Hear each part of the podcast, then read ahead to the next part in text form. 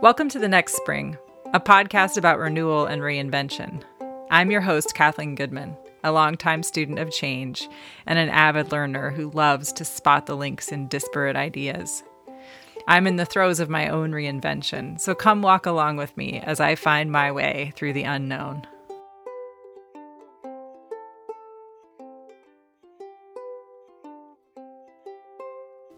This is episode 8 Regret. It's been a minute since I last posted a podcast episode. This episode has been really hard for me to work on. Um, and yeah, I have the excuse of the holidays, and I had a few papers due for school and things like that, so life got a little busy.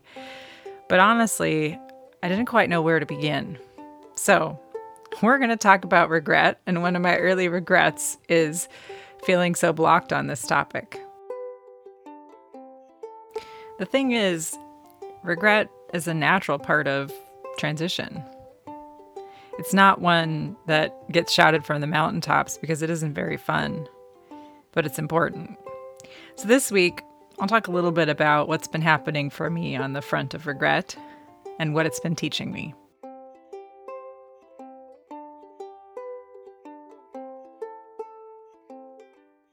Like I said, this episode has been hard for me to work through.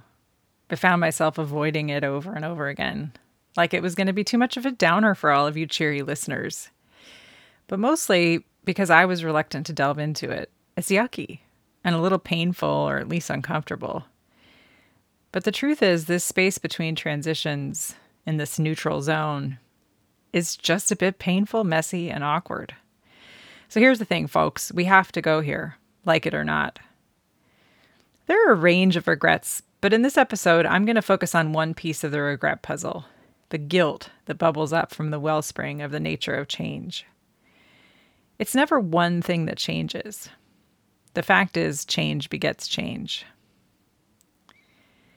The impact of me leaving my job didn't really hit me until I was wrapping up my goodbye party. During it, people shared stories of how I had impacted them and I laid awake that night worrying about the people I worked alongside for years. These people I adore. The people I had grand adventures with. The people whose work I was integral to for years. And now I left them. It happens. It happens all the time. But it doesn't make it easy. And these people are brilliant I have no doubt they are and always will be okay. But the fact is that my change triggered a cascade of changes for them. Some welcome, some not. If I'm being honest, it's something I worry about still. I tell myself not to, but it won't let me go. I don't have delusions of grandeur, don't get me wrong. I was not indispensable. But I played a specific part in the ecosystem of my team and I gave specific kinds of guidance, support, and direction to people. They will each find new sources in time. Some probably already have, no doubt. But that in itself is a transition. By launching into my transition, following that call to create an ending and launch myself into a new beginning, I threw a pebble in the proverbial pond, and it generated a chain of transitions, big and small, for everyone around me. The interconnected web of all of us breaks in places, and each of us has to either wait out the ripples on the water or plunge beneath the surface and see what we can find down there. See, it's not guilt that I've somehow ruined people's lives. That's kind of impossible. It is guilt that my transition was the pebble. And in a year when nobody needs one more thing to work through, it feels kind of bad to me. Yet it was time, and there was nothing else to be done. And so the ripples began. I started a chain of change and transition. And yet, for new beginnings to burst forward, a lot of disruption has to happen. I think I used this metaphor back in episode three, but you know, when a tulip bursts forward in the springtime, they say it displaces an entire square foot of earth for one pretty red tulip. So if you're a grain of dirt in that square foot, it feels pretty bumpy. like an earthquake. Eventually, there's a beautiful flower that's there, but it can be pretty hard in the meantime. And it would be disingenuous of me to say, if I'm the tulip in this metaphor, that I don't feel a little bit badly about the fact that it's time to spring forward, shake up the ground around me. If I had it all to do again, I would still make this choice. I would still launch into the great unknown.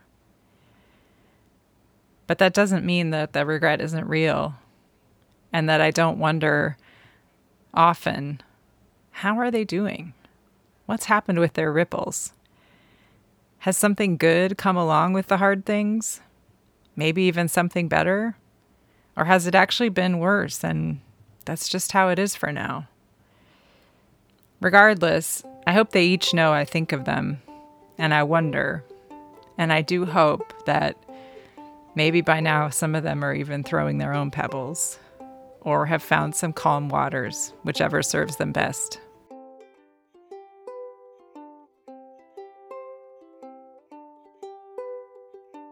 In his Hero with a Thousand Faces, Joseph Campbell outlines the common thread and backbone of myths throughout time and across cultures.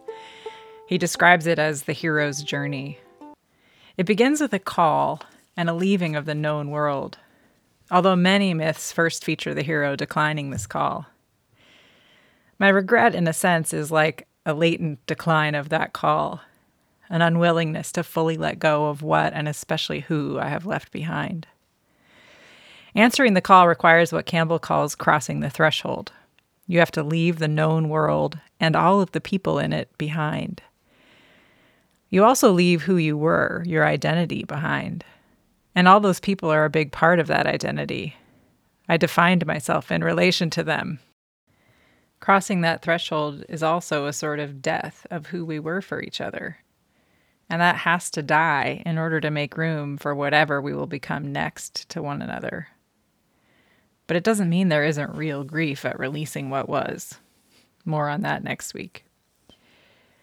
Regret at leaving the known world and the beloved people there is part of the regret picture, but it isn't all of it. Leaving this known world also triggers a descent into challenges, trials, and reckonings.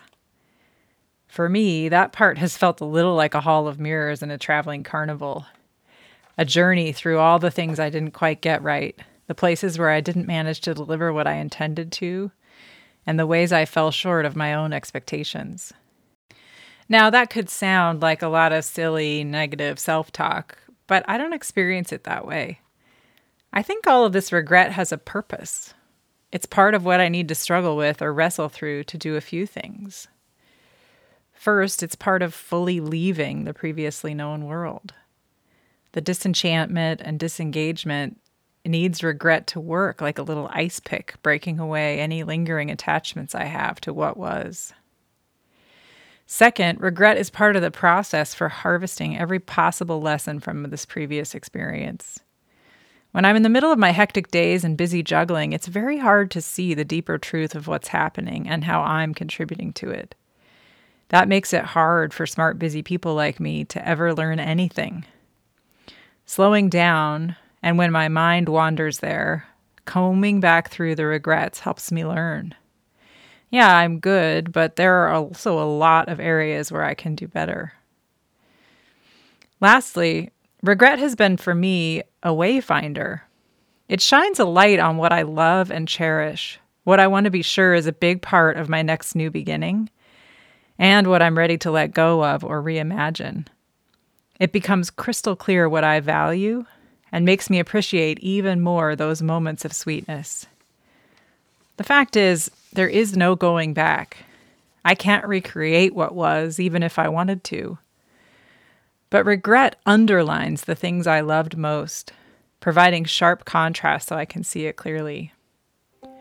So, me and my newfound friend Regret are digesting our way through what has ended. And that creates a clearing for something new.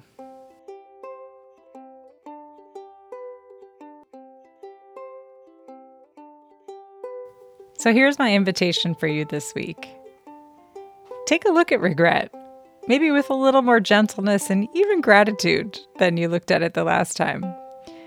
What is it that regret is trying to offer you or teach you? Bring a little curiosity and see what you find.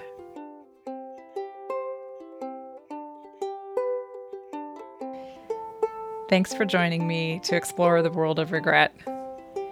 If you found it helpful, please share. And I'll see you next time.